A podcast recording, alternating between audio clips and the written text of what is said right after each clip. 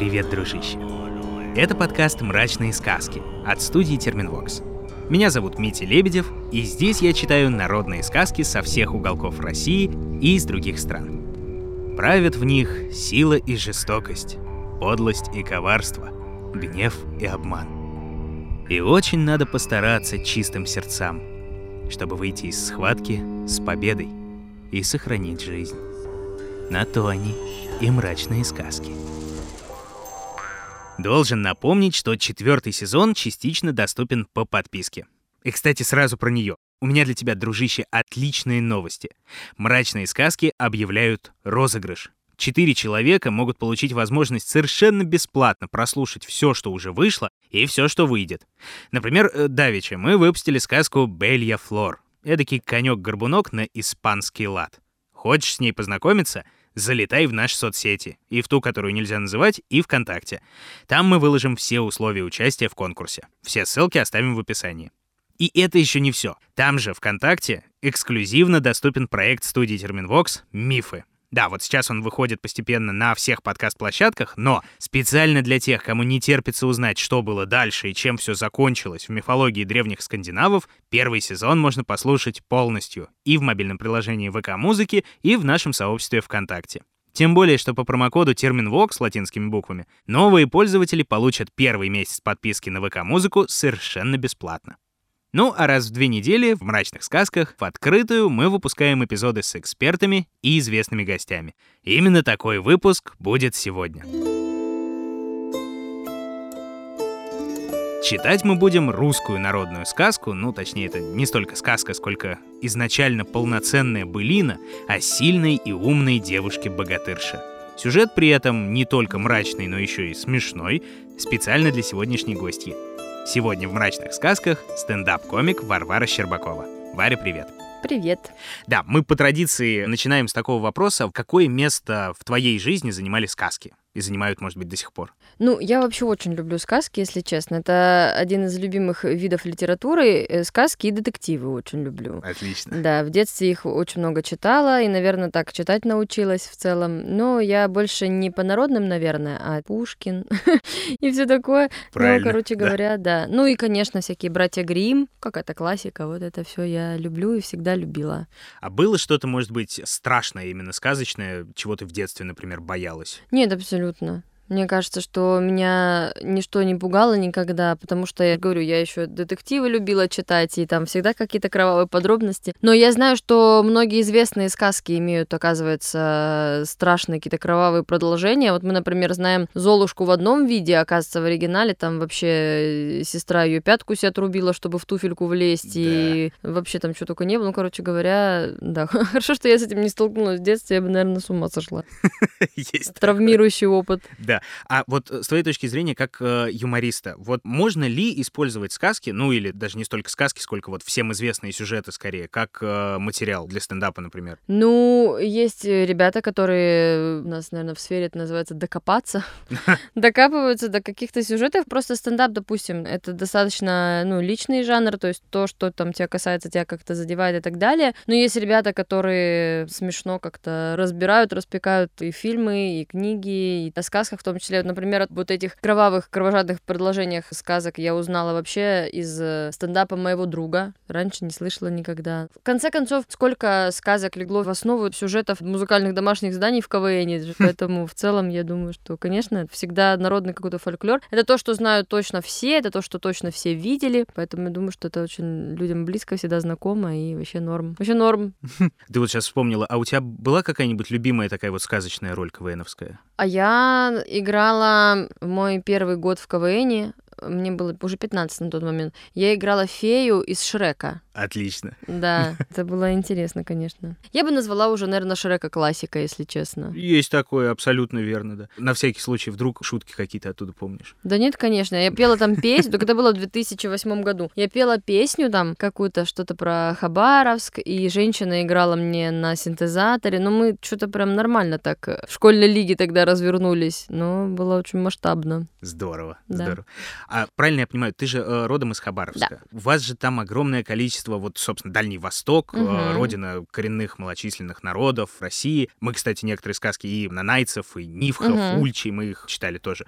Тоже довольно жуткие, тоже много там всякого и, и- и дикого, и страшного. А было у тебя что-то в детстве, например, такое вот, как, не знаю, сказки родного края, фольклор родного края? Да, конечно. Ну, мне мама учитель, в целом это вообще мимо меня никак не могло пройти, естественно, и мы путешествовали с ней по Амуру, и был такой раньше детский лагерь летний на борту теплохода Василий Поярков, я помню, мы плавали больше месяца на этом теплоходе, сначала в одну сторону по Амуру, потом обратно, и так несколько было заездов за лето, и мама там работала, и меня с собой брала. Мы останавливались там в разных поселениях, у нас действительно много каких-то поселков, поселений, в том числе достаточно больших, то есть, например, есть Нанайский район, я там была, потом со школы КВН мы туда ездили, тоже вообще все объездили, там тоже разные коренные народности, ну, в основном нанайцы, ульчи, и общалась я с ними, и видела их и выступления, и танцы, и народные какие-то песни, и все остальное, много знакомых нанайцев. Так интересно, что здесь вообще их нет, ни одного, никого, и там их было просто невероятно много. Здесь я говорю, вот у меня есть знакомый Влад Бельды, Бельды, что за фамилия, типа, а у нас там, ну, то есть каждый вообще второй студент, одногруппник, одноклассник, вот был какой-то фамилия Бельды, Пасар и так далее, это вот все какие-то местные нанайские фамилии, я вот много таких людей знаю. И, конечно, читала и сказки, и было много экранизаций различных, ну, то есть каких-то местных там анимационных студий, это тоже все как-то прикольно выглядит. Я помню, сколько-то лет назад, по-моему, на канале Россия или на Первом канале был проект, я не вспомню, как он называется, но там были сказки народов страны, то есть там типа сказки большой страны, что-то такое было, Мгм. и это было так интересно. Я все смотрела, мне очень нравилось. Ну, у нас, наверное, самая известная на местности сказка Дарсу Узала. Да, много всего вот этого вот читала. Здорово. Да. Такая, да, полумифическая, это же история про Дарсузала. Классно. Кстати, вот в тему того, что большинство сказок мрачные и жуткие, я хочу сказать, что вообще изначально сказка-то это же не детская литература по факту. Это Абсолютно. просто какой-то миф, который оправдывает какие-то опасения местных жителей насчет там, почему нельзя в лес ходить. Вот они придумывают там, что там какое-то чудовище живет и так далее. Ну, то есть, по факту, это просто взрослые люди, которые что-то сложили, какие-то мифы, какие-то легенды. Это вот стало почему-то каким-то таким вот масштабным индустрией детской литературы. Ну, вот, наверное, уже, конечно, когда этим занимались не народы, а писатели, да, это уже стало таким вот уже каким-то узнаваемым, наверное, элементом детского воспитания. А вообще, в целом, изначально это все просто мрачные легенды какие-то народов там и так далее. Это да. Если честно, вот я знал бы, что пойдет такой любопытный разговор, мы подумали в другую сторону, но мы, когда вот подбирали сказку специально для Вари, все думали, вот надо что-то такое, чтобы там было побольше характерных, разноплановых женских персонажей, потому что все-таки Варя, вот поверьте мне, и наверняка все знают, Варя шикарно совершенно перевоплощается, играет голосом, и это очень славно. Если честно, я прям сижу весь такой, как здорово Спасибо большое. что Варя у нас в гостях. Да, собственно, сказку, кажется, по крайней мере, подобрали отменную. Попробуем ее почитать. Окей.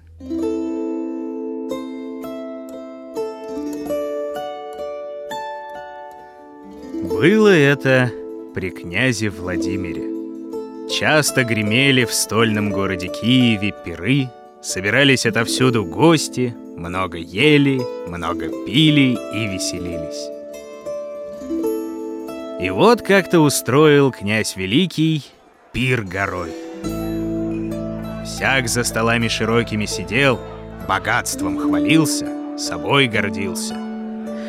А во главе пира восседал сам Владимир князь с княгиней своей Аксиньей и племянницей Забавой Путятишной. А что, гости дорогие, а не побаловаться ли нам э, небылицами? Э, Слыхал я от княгини своей давеча такое. а, э, да, да ты сама расскажи лучше. Ой, не знаю, правду говорят, али врут. А вот что ты слышала?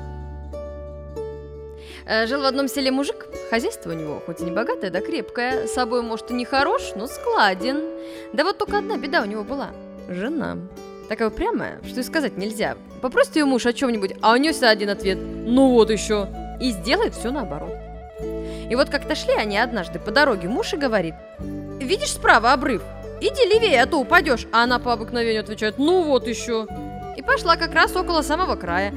Вдруг земля у нее под ногами осыпалась, и она упала в пропасть. Постоял муж, погоревал, а делать нечего. Домой пошел. Как вдруг на другой день, прямо в полночь, кто-то в дверь постучал. Муж сполошился, кто там? Что надо? А из-за двери не отвечают. Открыл мужик и видит, стоит перед ним черт с рогами и хвостом, копытом цокнул и жалобно так спрашивает. Это твоя жена вчера в бездонную пропасть упала?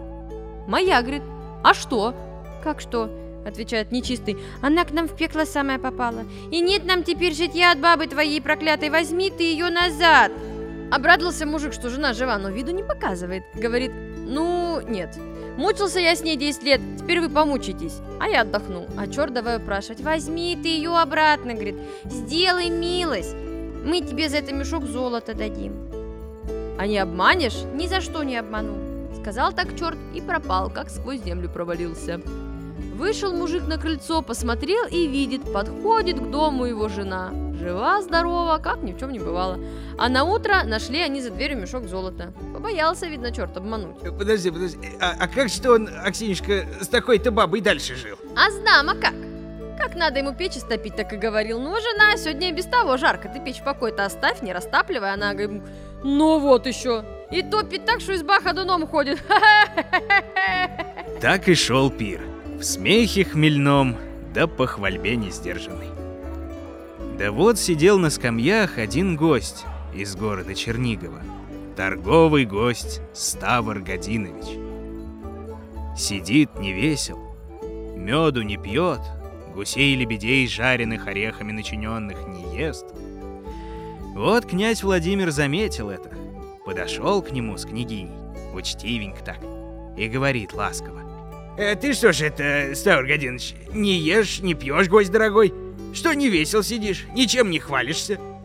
А ну правда, ты и родом не знаменит, и ратными делами не славен. Нечем тебе и похвалиться. Право слово твое, светлая княгиня. Прав и ты, князь. Нечем мне хвалиться. Отца с матерью давно нет, а то бы их похвалил. Хвастаться золотой казной не хочется. Я и сам не знаю, сколько ее у меня. Пересчитать до смерти не успею. Кони у меня златошерстные, овцы все с золотым руном, да и тех вам продаю. Хвастаться платьем не стоит. Все вы в моих платьях на этом перу ходите. Сорок портных на меня одного день и ночь работают. Я с утра до ночи кафтан ношу, потом и вам продаю.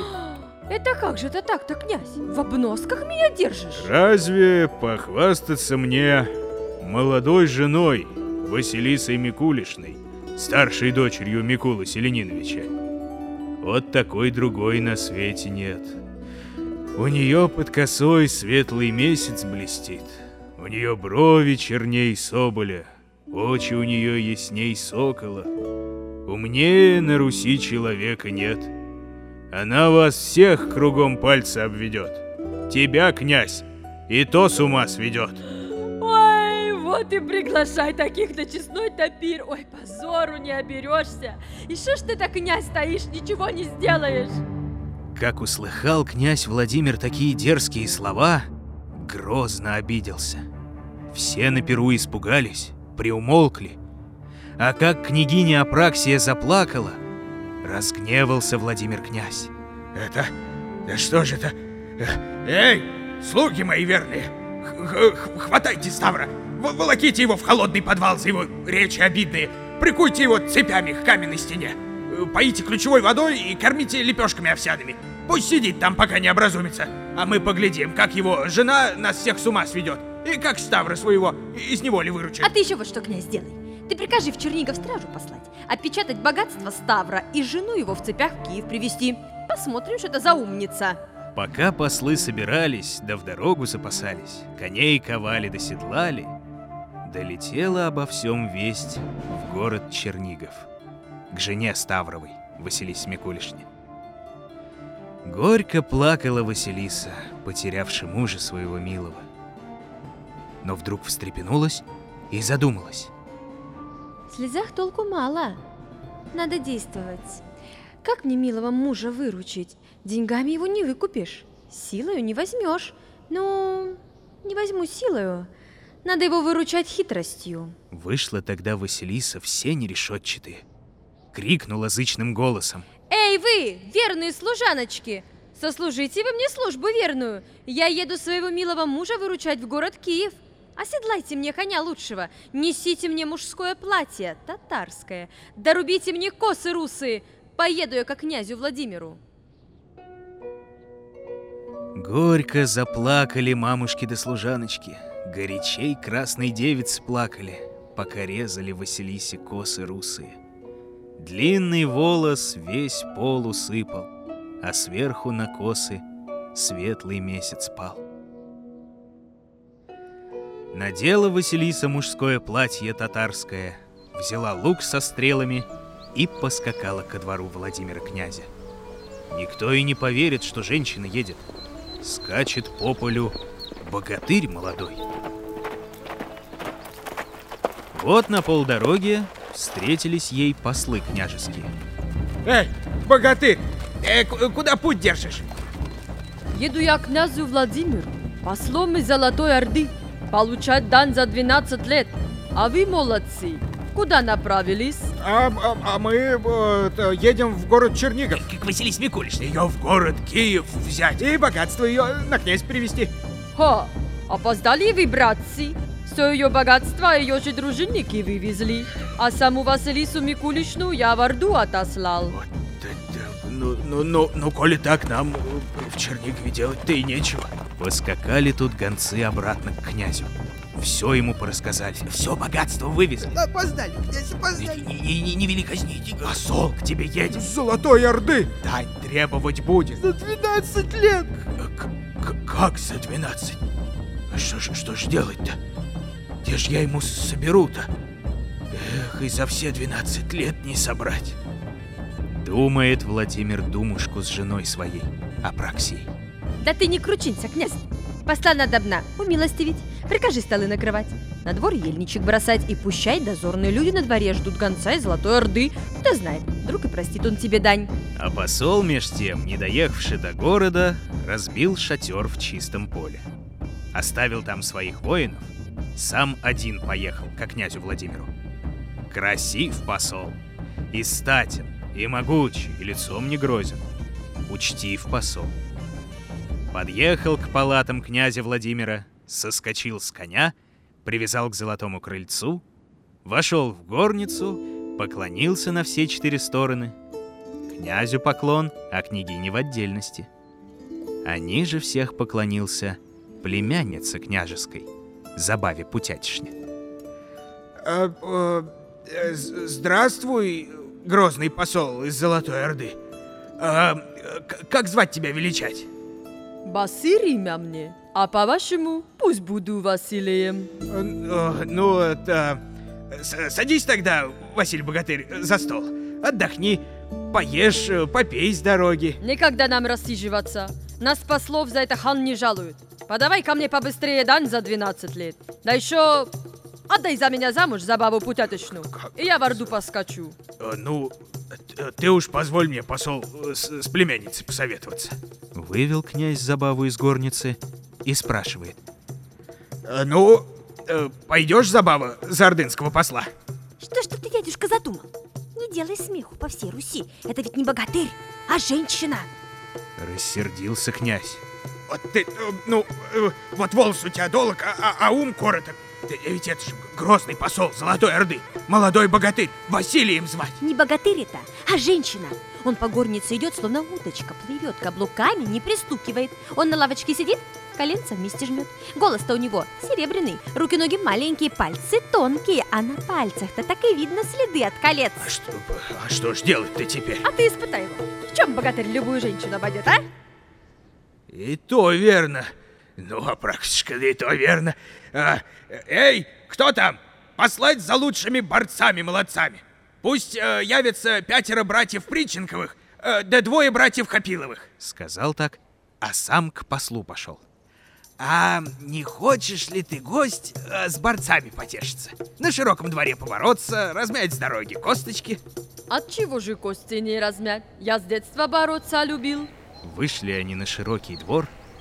Вошел молодой посол в круг, захватил одной рукой трех борцов, а другой трех молодцов седьмого бросил в середину, да как ударит их лоб об лоб, так все семеро на земле и лежат, встать не могут. Плюнул князь Владимир, прочь пошел. Да, да, да что ж ты будешь, да, да, да, ну и глупые ты забавы, неразумные. Женщиной такого богатыря назвала. Таких послов мы еще не видали. А забава-то на своем стоит. Женщина это, а не богатырь. Еще его испытай. Вывел тогда князь 12 стрельцов. А э, не охота ли тебе послу э, из лука со стрельцами потешиться? От чего же это не потешится? Я с детства из лука постреливал. Вышли 12 стрельцов, спустили стрелы в высокий дуб. Зашатался дуб, будто бы по лесу вихрь пошел.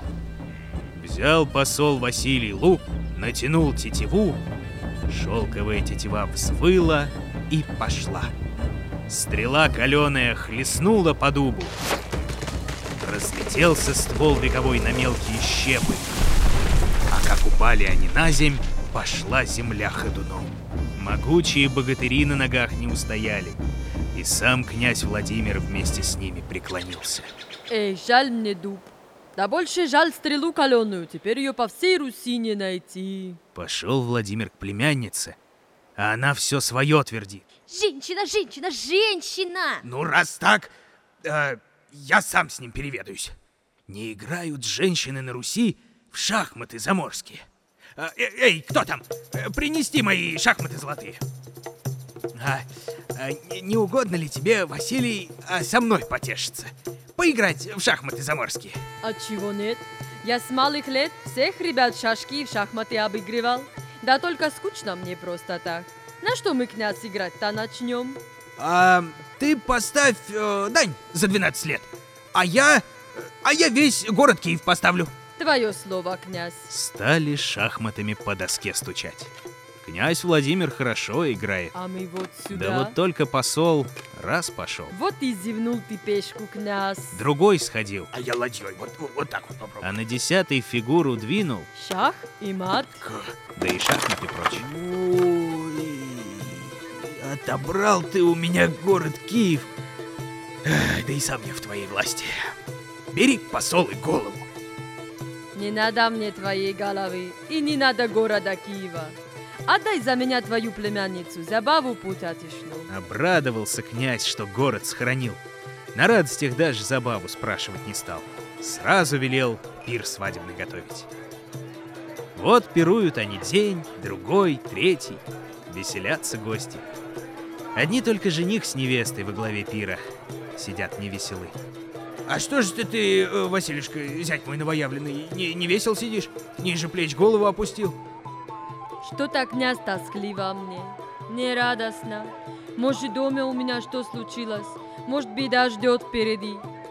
Прикажи гусляров позвать, пусть повеселят меня, пропоют про старые годы, али про нынешние. Позвали гусляров. Они и поют, и струнами звенят, а послу все не нравится. Нет, нет, нет, это князь не гусляры и не песельники. Говорил мне батюшка, что есть у тебя гость Черниговский, Ставр Годинович. Вот тот умеет играть и песни петь, а эти будто волки в поле воют. Вот бы мне Ставра послушать. Что делать князю Владимиру? Выпустить Ставра, значит, больше его и не увидать никогда. А не выпустить, жениха посла разгневить. А все ж не посмел Владимир прогневать посла. Да и дани у него не собраны. Привели Ставра, а он еле-еле на ногах стоит. Голодом заморен, ослабел, не до песен. Его надо угостить, накормить и напоить. Вылез жених-посол из-за стола, взял Ставра под руки, посадил рядом с собой, из своего кувшина ему наливает, из своей тарелки есть подает. А как угостился Ставр, просит. Сыграй да спой что-нибудь веселое. Наладил Ставр гусли, стали играть и подпевать песни черниговские. Все гости застольные его заслушались, а посол сидит, не сводит глаз со Ставра, украдкой слезу утирает. Вот кончил Ставр играть и петь, говорит тогда посол. Слушай, князь Владимир Киевский, ты отдай мне Ставра, А я тебе дань прошу за 12 лет и вернусь к Золотой Орде. Неохота было князю Владимиру Ставра отдавать. Да делать нечего. Эх, бери, зять молодой посол Ставра. Эй, кто там? Отведите Ставра ко мне в шатер. А вы, гости, пируйте. Я сейчас вернусь. Вскочил жених на коня, посадил сзади Ставра, поскакал в поле, довез к своему шатру, а сам спрашивает. Аль не узнал меня, Ставр Годинович? Мы же с тобой вместе грамоте учились. Не видел я тебя никогда, посол татарский. Зашел тогда посол в шатер, быстрой рукой сбросил татарское платье мужское, и вот уже в женских одеждах, да приукрасившись, вышла Василиса из шатра. Здравствуй, Ставр Годинович. Молодой женой расхвастался, и умна, и смела, и собой хороша. А на всех вокруг пальца обвела, а ты ее и не узнаешь? Здравствуй, жена моя любимая! Умница моя молодая Василиса Микулишна! Спасибо тебе, что из неволи спасла. Да только где же твои косы русые? Косами-русами я тебя, мой любимый, из подвала ямы вытащила. Поклонился ей муж Ставр и говорит. Сядем, Василисушка, на быстрых коней и поедем к Чернигову. Не честь нам, Ставр, тайком убежать. Поедем к князю Владимиру пир кончать. Вот они оделись, принарядились, воротились в Киев. Вошли к князю в горницу. А? Красное солнышко, Владимир князь, узнаешь меня? Ведь я грозный посол Золотой Орды воротился свадебку доигрывать. А дашь ли замуж за меня свою племянницу? А, говорила я тебе, дядюшка, чуть было смеху не наделал по всей Руси, чуть не отдал девицу за женщину. Со стыда князь и голову повесил, а богатыри да бояре со смеху давятся. Все гости смеются, восхваляют женщину Василису Микулишну. Тут встряхнул князь Владимир кудрями и сам засмеялся. Вот так женщина. Ну уж и не напрасно ты, Ставр Годинович, молодой женой-то расхвастался. А, не в обиду, будь тебе сказано, за твою жену и за обиду напрасную, которую я тебе сделал. А дарю всех подарками драгоценными. Вот и стали отъезжать домой в Чернигов. Получили Ставр Годинович с прекрасной Василисой Микулишной подарки, да домой поехали. Князь и княгиня выходили их провожать, и богатыри, и гости, и слуги княжеские. А как вернулись они в родной дом, стали жить в любви да согласии, детка добра наживать. А про Василису Микулишну, умную, смелую да прекрасную, и песни поют, и детям сказки сказывают. Такая вот получается сказка. Варя, как тебе в роли сказочницы? Прикольно, мне очень понравилось, правда. И это славно. А за кого тебе больше всех понравилось? Понравилась забава. Забава отличная, Да, такая. совершенно. Очень-очень славно. Любая твоя староста в группе вот это. А вот блин, Именно так. какая феминная повестка у. Абсолютно. Вообще, мужчина. Ой, у меня такая вот женщина, у меня такая вот женщина, такая вот она у меня. И она, ну, ну дурак, ну дурак. И вот косами-русами из Да, темницы да. А, а и женщина, вышел. извините, его выручать. Это же вот эти, которые, Володя, ну не лезь ты к нему, ну не надо, ну ты, он тебя ушатает, он же качается, Володь, а он... «М, Л- Лариса, Лариса, Лариса, ну, ну, ну, ну, ну, что ты, Лариса, ну да. Ой, Варя, мне ужасно понравился, если честно, отменный вышел выпуск. Огромное тебе спасибо, что пришла, это было волшебно. Спасибо. Какой ты талантливый. Я вообще заслушалась реально с этими голосами. Просто кайф. Спасибо, все, замечательно, перехвалили Спасибо друг за друга. приглашение. Очень, Очень было классно. здорово. Спасибо тебе большое. Дай вам всем бог, как говорится. Счастливо. Напомню, что в гостях у нас была замечательная Варя Щербакова. Ну, а это был подкаст «Мрачные сказки». Пиши в комментариях, что понравилось больше, сама сказка или сказка в Варином исполнении. И советуй, кого еще можно позвать в новые выпуски. Еще раз напомню про конкурс. Дарим четырем мрачно-сказочникам подписки, все подробности в соцсетях. А так, любимые сказки выходят у наших больших друзей Soundstream. У них в мобильном приложении и на сайте можно еще и бесплатный пробный период оформить, чтобы целых 14 дней слушать мрачные сказки. Еще подписка действует в нашем официальном сообществе ВКонтакте, в Apple подкастах, на Патреоне и на Бусти. И, разумеется, рекомендуй новые мрачные сказки, которые отлично прозвучат в этом подкасте. Ну а на сегодня все, дружище. Все. Находил и читал сказки Дмитрий Лебедев. Собирала их в звуки и украшала Ольга Лапина. Рисовала картинки и превращала в анимацию Елизавета Семенова. Отражала настроение наших волшебных персонажей музыка Полины Бирюковой. Помогала с записями и текстами Юлия Цигулева. Уговаривал прийти к нам в гости Глеб Фадеев. А продюсировали все получившееся Дмитрий Лебедев и Кристина Крыжановская.